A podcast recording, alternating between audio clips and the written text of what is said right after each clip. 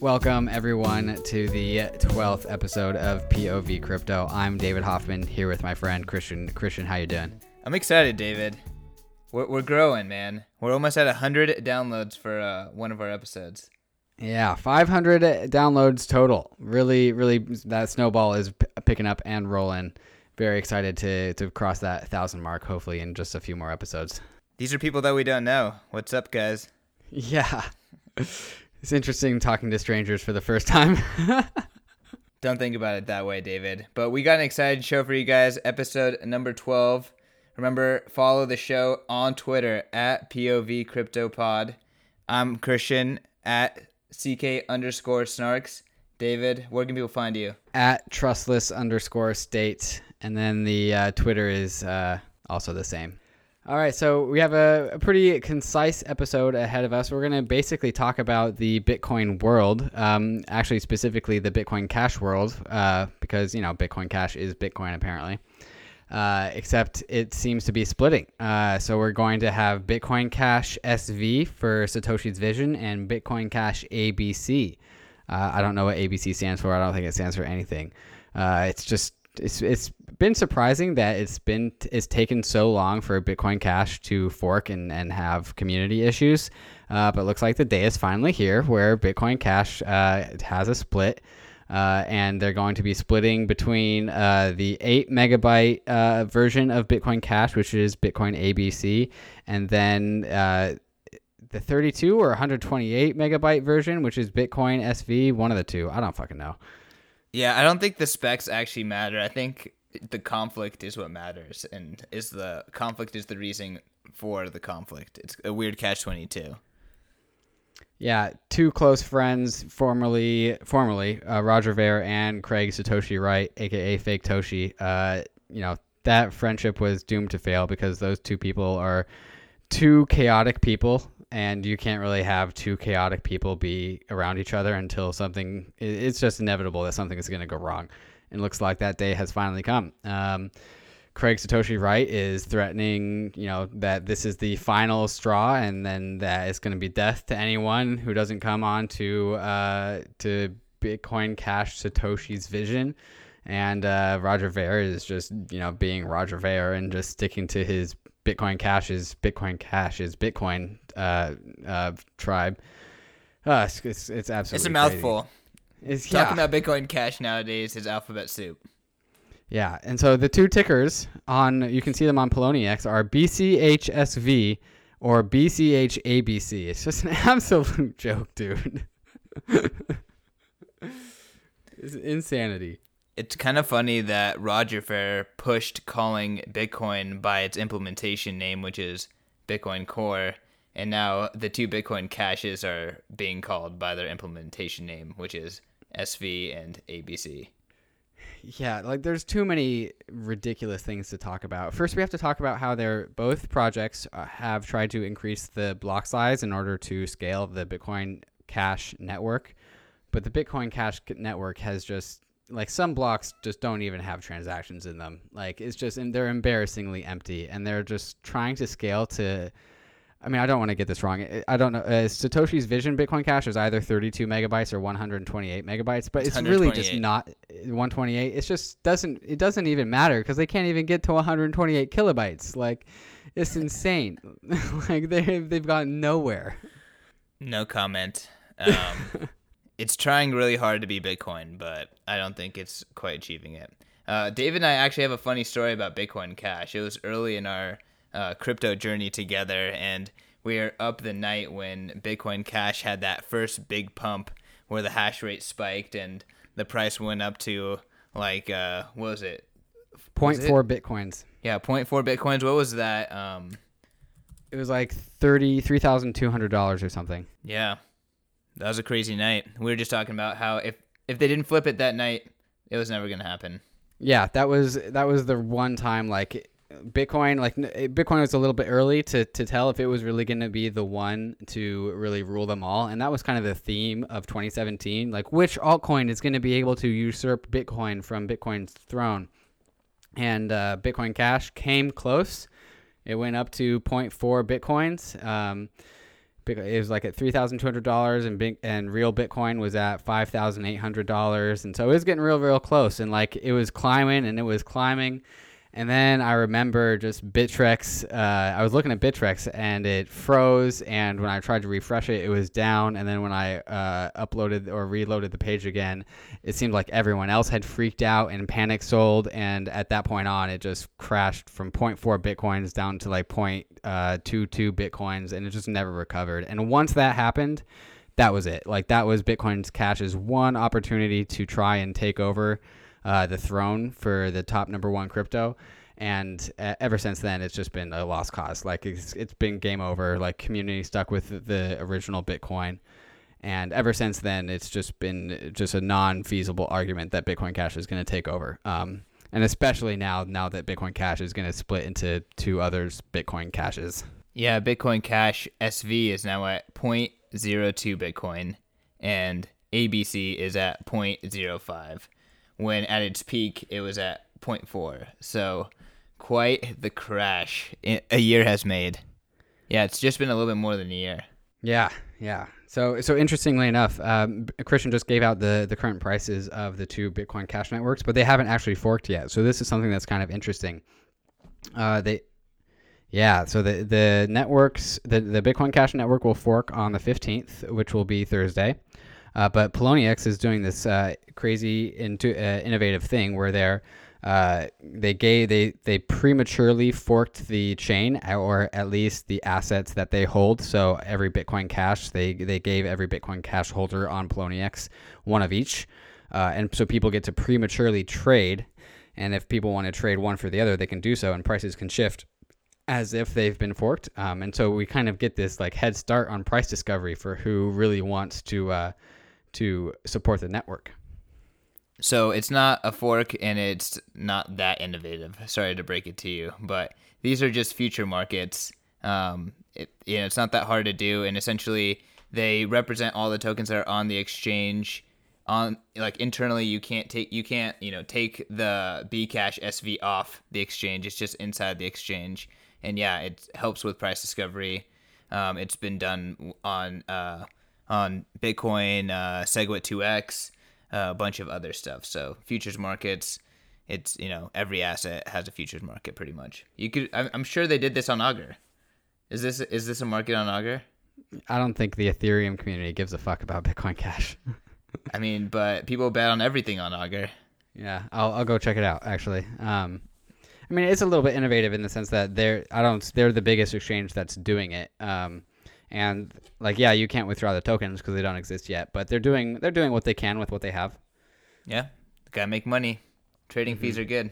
But this just goes to show the importance of uh, community when a chain forks, uh, because like there's there's one thing when you take uh, the majority of the hash rate with you, uh, if you are hard forking, um, but so like that's just that's just you striking deals with the miners. Um, and getting them and convincing them to come to your uh, your chain. Uh, but you miners aren't the community, and the community is is the people that um, that buy the token and support the price. And so, like maybe even if hypothetically Bitcoin Cash had the majority of hash power when it tried to take over the Bitcoin network, uh, the Bitcoin community didn't care uh, and only bought Bitcoin uh, the Bitcoin that they thought was the real Bitcoin, and so the the Bitcoin that we know it was the one that retained the price. Uh, and so owning the hash rate really only is one part of the battle.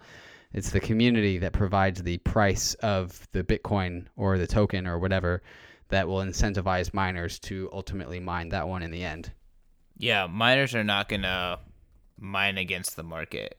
So at least for an extended period of time. It just makes no sense. Okay, I'm looking at I'm looking at the Augur markets. Uh, there's a market says which Bitcoin ca- Cash fork will have more hashing power at the end of 2018, Bitcoin ABC or Bitcoin SV.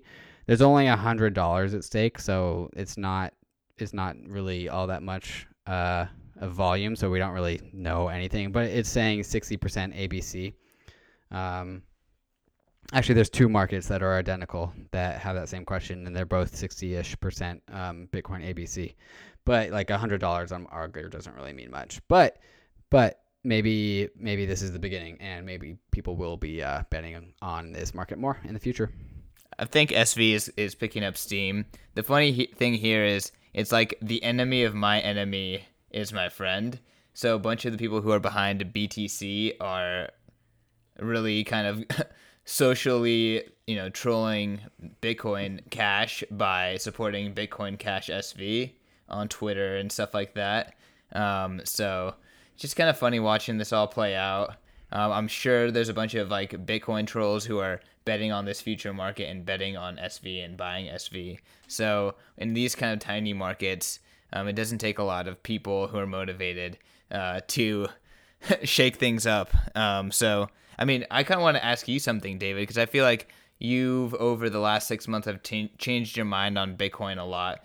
Um, does watching this unfold like make uh, like encourage you that Bitcoin's hard stance against like doing non-compatible hard forks and stuff like that is like a good um, like decision for um, building on the on the software?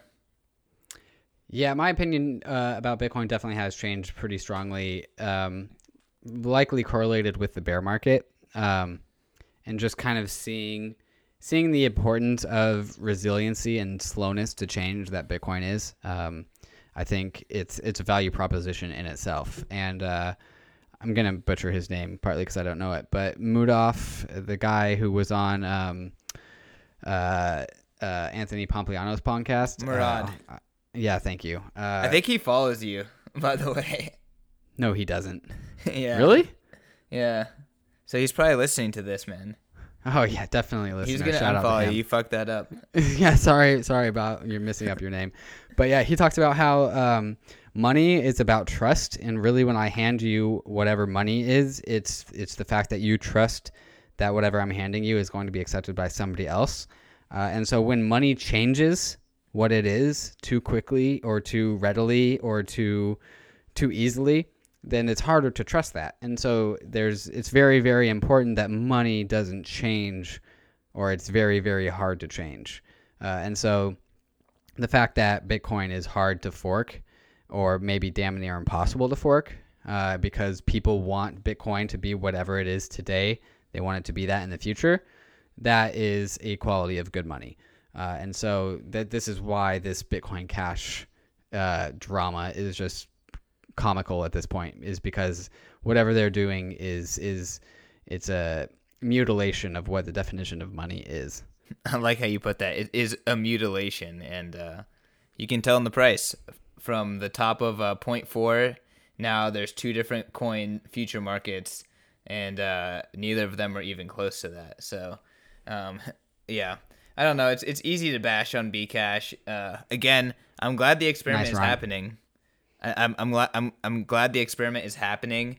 Uh, first, it adds a lot more inter like a lot more entertainment in our lives because things are pretty boring right now. So if we didn't have Nouriel FUD and then B Cash drama, like I might be productive or something. like I, I can't.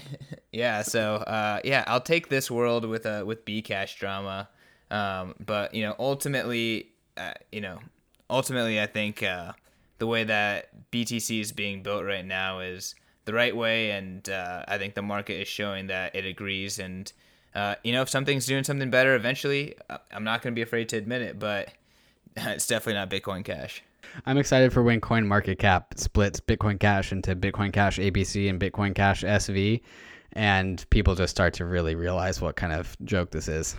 Goodbye, all listeners who believe in Bitcoin Cash. Yeah, sorry, sorry for the the shooting, but you know, if if it turns around, we'll be here to talk about it. So, yeah, we'll be here to give you our opinions the whole whole way. Um, but yeah, so I think the second part of this, and it's kind of funny, we're talking about Bitcoin Cash SV because now we're going to be talking about some of the OG Satoshi's um, original writings. Um, and David and I took you know a couple hours this week to dive into some of his early emails and found that he was really ahead of his time. Uh, you know, there's a lot of people asking some of the questions that we still hear and quote unquote FUD today um, were just you know concerns back then, and he was justifying them with things that still uh, still stand true. uh, what was the experience like kind of diving into these first few emails, David? I mean, these emails are just a great piece of evidence as to how magical the story of Satoshi is. Like sometimes I just sit and I think about like how the fuck did this happen? Like how did everything come uh, how did so many stars align so perfectly to produce whatever it is that Satoshi produced? Like it's it it's seems like way too many variables to be within his control and so it it's it's the strongest case for aliens coming and dropping in Satoshi onto our planet that I've ever heard. He's a time traveler.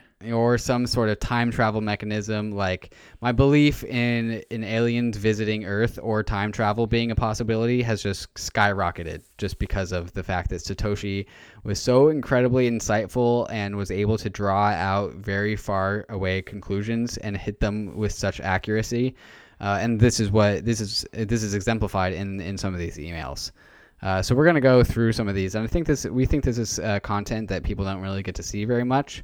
Um, people hear about Satoshi and, and talking on Bitcoin Talk and other emails uh, and and hear about it a lot, but they don't actually are, are, able to actually see what was written. So we're gonna we're gonna we po- picked some of the best emails and we're gonna we're gonna read them here on the podcast today. We didn't even really pick that much. We actually kind of went in order. Um, we're gonna talk about email number two, maybe email number three ever on the Bitcoin Talk, and then email number four and five. So um, we we we're literally going in order from like his first five write, public writings. But before we get started, I want to give a shout out to the Nakamoto Institute. So uh, Pierre Rochard and uh, Michael Bitstein, um, aka Michael Goldstein, um, put on this uh, amazing website which really talk about Austrian economics, Bitcoin, um, and they have a section called the Complete Satoshi, which is just an aggregation of everything that Satoshi did in public. Um, and it included these emails, and that's where I got this info. So check out Nakamoto Institute. They have a great podcast called the Noded Podcast. Check that out. Um, but yeah, we're gonna dive into this. I'm a terrible reader, so um, get ready for this, guys. Uh, how do you want to do this, David? Uh, you want me? I, if if you're a terrible reader, I can read them, and then you can comment. All right, I'm down for that arrangement. Okay. Email number one, introing the white paper. Yeah, so I don't think we need to talk about this one too much. Uh, he pretty much just intros the white paper and the project, so uh, read it. The links are going to be in the show notes. Okay. Email number two How Bitcoin will scale. Long before the network gets anywhere near as large as that, it would be safe for users to use simplified payment verification to check for double spending, which only requires having the chain of block headers, or about 12 kilobytes a day only people trying to create new coins would need to run network nodes. At first, m- most users would run network nodes, but as the network grows beyond a certain point, it would be left to more and more specialists with server farms of specialized hardware. A server farm would only need to have one node on the network, and the rest of the LAN connects with that one node. The bandwidth might not be as prohibitive as you think. A typical transaction would be about 400 bytes. ECC is nicely compact each transaction would have to be broadcast twice, so let's say one kilobyte per transaction. Visa processes 37 billion transactions in fiscal year 2018, or an average of 100 million transactions per day. That many transactions would take 100 gigabytes of bandwidth, or the size of 12 DVDs or two HD quality movies, or about $18 worth of bandwidth at current prices. If the network were to get that big, it would take several years, and by then, sending two HD movies over the internet would probably seem like not a big deal. Christian, you want to kind of uh, dissect what this really means? Yeah, I mean, I think there's a lot here. Uh, first, something to, to note is um, he's referring to mining nodes as network nodes, so nodes that are actually performing proof of work. Um, so I think you know these early discussions of you know, not differentiating a fully validating node. He kind of does. See, he's one node on the net. In, at the end, he says one node on the network, and the rest of the LAN connects to that one node. He's saying all the mining hash will connect to one node that that farm is running. So he's saying that a node is the thing that validates it. But I guess you know there's some language in there that a lot of people have used for propaganda, like against nodes and um, I think part of the Bitcoin Cash thing is that they are miner vote or hash vote and against people running nodes because they think that that holds them back from scaling Bitcoin. So uh, you know, I guess there's some confusion there. That's interesting. I think it's interesting him talking about uh, like really brushing off how Bitcoin will scale. Um, he kind of does like simple math and says like you know in a few years by the time we need Visa scale, it, it won't even be an issue with Moore's law. Yeah, and that's that's one of the points that he really really uh, nailed. Uh, sending data over the internet is just not a big deal at all, and uh, the our bandwidth is quickly becoming exponential. Um, so that's part that's actually part of Bitcoin Cash argument is that like well the the internet is going to be able to handle eight megabyte blocks uh, better and better and better. Uh, so that's why the internet can handle, uh, or that's why Bitcoin Cash should be eight meg- megabyte blocks. Um, but then again, that ignores the fact that or thirty-two, or, or thirty-two, or one hundred twenty-eight. um, but I mean, that's ignoring so many other things, such as uh, don't change what money is if you want people to use it as money, as well as, uh, I mean, so what Satoshi's saying here is that uh, that block that the internet will be able to handle more data. Uh, but what he didn't say, and what he said in other places, is that the more data transacted uh, per second is going to require um, greater and greater uh, computational hardware. He kind of alludes to that at the first part. Um, he alludes to ASICs. Yeah, he alludes to ASICs. Um, but then he also he also allude, uh, alludes to um, at first, most people, uh, most users would run network nodes, but as the network grows beyond a certain point, it would be left to more and more specialists with server farms of specialized hardware. Um, so that's what he's referring to when he says he doesn't want to uh, scale Bitcoin too quickly or too fast, uh, uh and he wants to retain the the smaller block size, um, simply because that that enables uh, smaller computers like laptops uh, to be able to run as nodes uh, and be able to, to manage the bandwidth going across the Bitcoin network. I think ASICs came as one of the fastest things. It's, it was kind of crazy how fast ASICs came. Yeah, what Christians is saying is that that Satoshi saw ASICs coming and he was extremely right, extremely fast with that. Yeah, no, but I mean, even the the block size limit, you know, being put into place, like that didn't prevent it whatsoever. Very true. Very true. All right, shall we move on to the next email? Sure, yeah. Okay, so the first part of this email is uh, from somebody questioning uh, Satoshi on uh, design choices, and so I will clarify when Satoshi takes over. So here we go. Uh, so this is email uh, number three Fighting Mining FUD.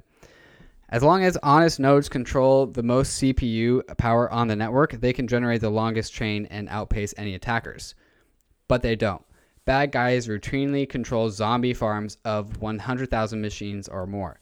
People who I know run a blacklist of spam sending zombies tell me that they see a million new zombies a day. This is the same reason that Hashcash can't work on today's internet. The good guys will have vastly less computational firepower than the bad guys. Okay, so here's Satoshi. Thanks for bringing up that point. I didn't really make that statement as strong as I could have. The requirement is that the good guys collectively have more CPU power than any single attacker. There would be many smaller zombie farms that aren't big enough to overpower the network, and they could still make money by generating bitcoins. The smaller farms are then the honest nodes. The more smaller farms resorting to generating bitcoins, the higher the bar gets to overpower the network, making the larger farms also too small to overpower it so that they might as well also generate bitcoins too. According to the long tail theory, the small, medium, and merely large farms put together should add up to a lot more than the biggest potential zombie farm. Even if a big bad guy does overpower the network, it's not like he's instantly rich. All he can accomplish is to take back the money that he spent himself, kind of like bouncing a check. To exploit it, he would have to buy something from a merchant, wait until it ships, then overpower the network and try to take his money back. I don't think he could as, make as much money trying to pull a carding scheme like that as he could by generating bitcoins. With a zombie farm that big, he could generate more bitcoins than everyone else combined. The Bitcoin network might actually reduce spam by diverting zombie farms to generating bitcoins instead. Satoshi Nakamoto. Insanely insightful.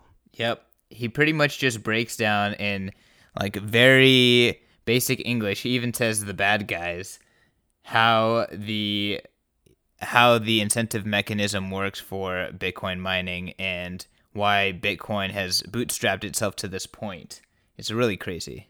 One thing he didn't say in this particular email, but I think he says in, in other emails, is also um, every dollar that a farm, a computing farm, puts into creating a, a computing farm is is one dollar of incentive to protect the Bitcoin network. Um, so, th- so he was writing this in the time of what what, what he was referring to as zombie farm, where where these are just merely a bunch of CPUs, um, and just like for today's standards, like consumer hardware bought enough enough fries, um, and then you know owned by some guy who owns like 15 or 20 of them, or maybe even 100. This was before the time of ASICs, uh, and so what he's talking about is just like if one guy decides to manage to pull enough computers together to create this zombie farm, then he could he could um, control the network. Which is so that's and that was at the beginning of the Bitcoin network where uh, it's at its weakest and most vulnerable. Uh, and so the incentive, the game theory incentive for Bitcoin was extra important at that point in time, and it seemed to have worked out. This is email number three, guys. I can go back to the exact dates, but it was like in 2008. So this is 10 years ago.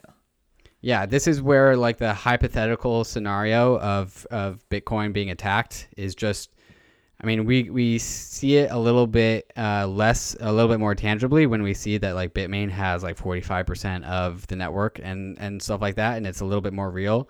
But he was predicting that even though somebody might have the ability to, to attack the network, that they still won't because of general incentives. And they're not. So so far. And they're not. Yeah. Absolutely. And hash rate is pumping. He, yeah. Making it harder and harder to, to attack it every single day. Um, do you want to jump to email number four? Sure, let's do it. Episode uh, email four: Why decentralization? By the way, these titles are me. Yeah. Uh huh. I'm just picking up on where to start. Not Satoshi. You will not find a solution to political problems in cryptography. That was from uh, a Satoshi critiquer. Here's Satoshi. Yes, but we can win a major battle in the arms race and gain a new territory of freedom for several years.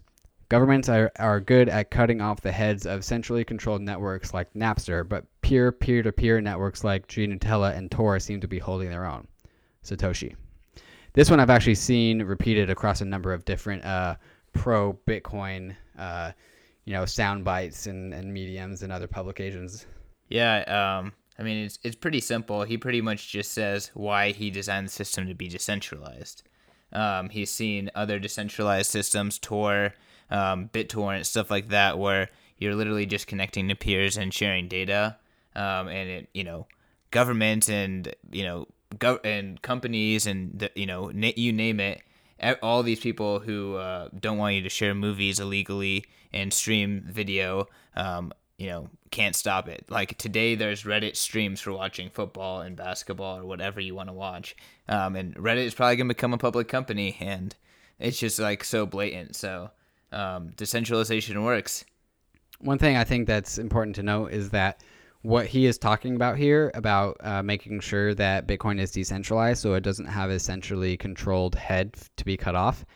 That was almost perfectly uh, represented when uh, the SEC guy, I can't remember his name, uh, Trey Clayton, um, talked about how uh, Ether is not a security and uh, is is a utility or or at least won't be filed as a security because of its decentralization and because of its decentralized characteristics.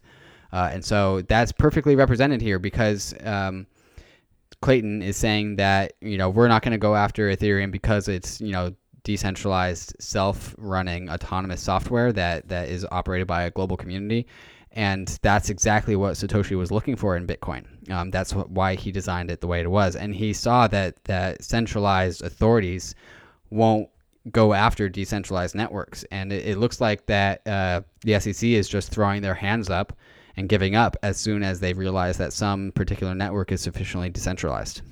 I like to call all the like what's happening in the altcoin bubble and what happened, you know, the past four or five years with uh, Bitcoin clones and then utility tokens. Um, is I call them like the the Hydra of shit, but the SEC can't even handle the Hydra of shit. Like, how is it going to handle Bitcoin and any other legitimately decentralized network? Like it's not. Like they just don't have the resources. It's a government agency.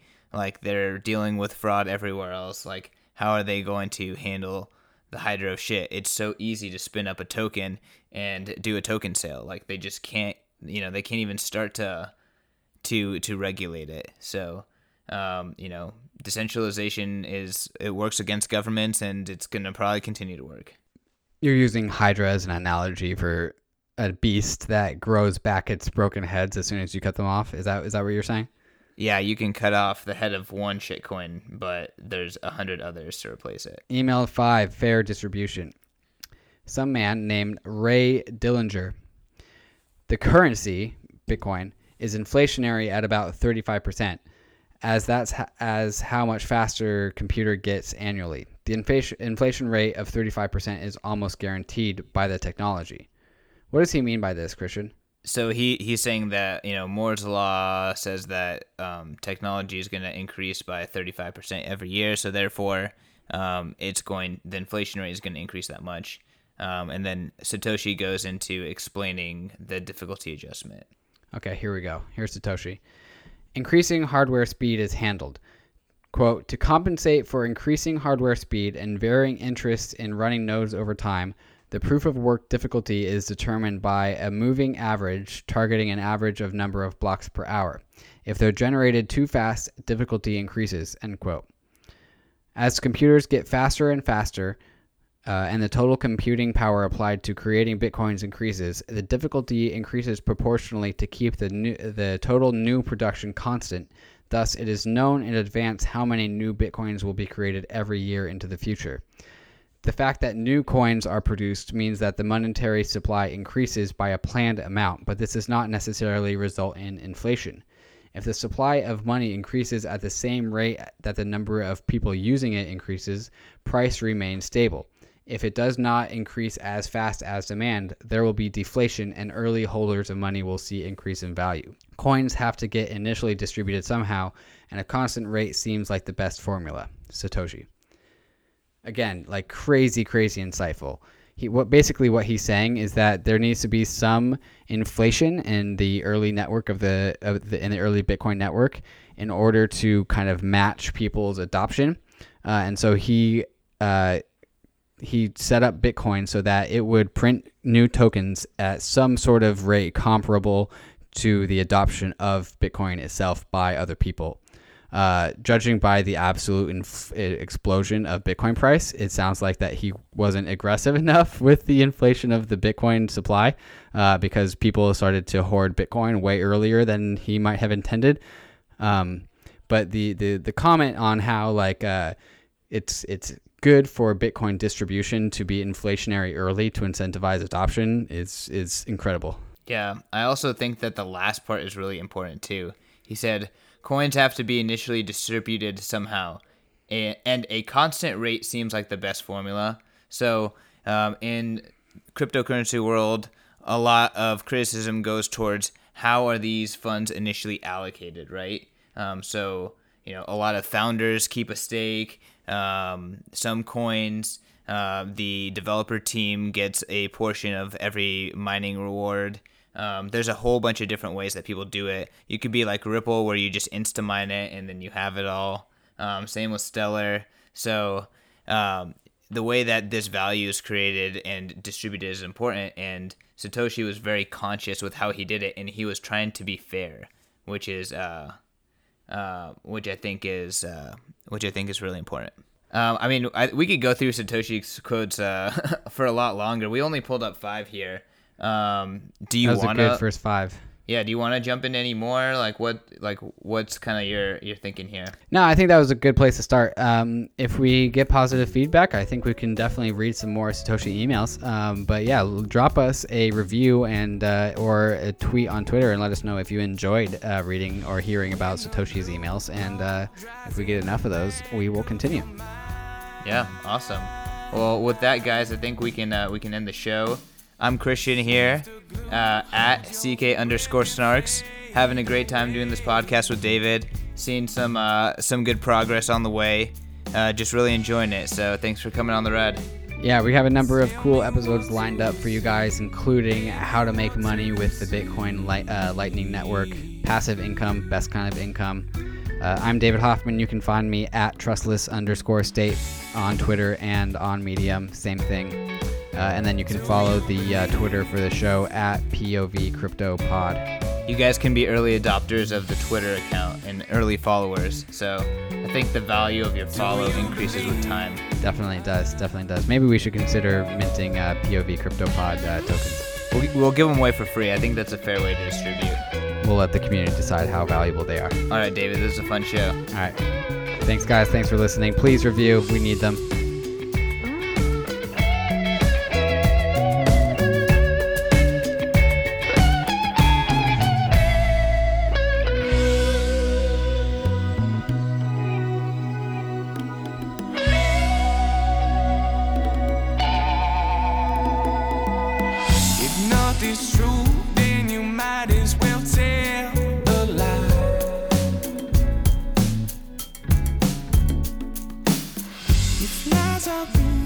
Are it's up for you to decide.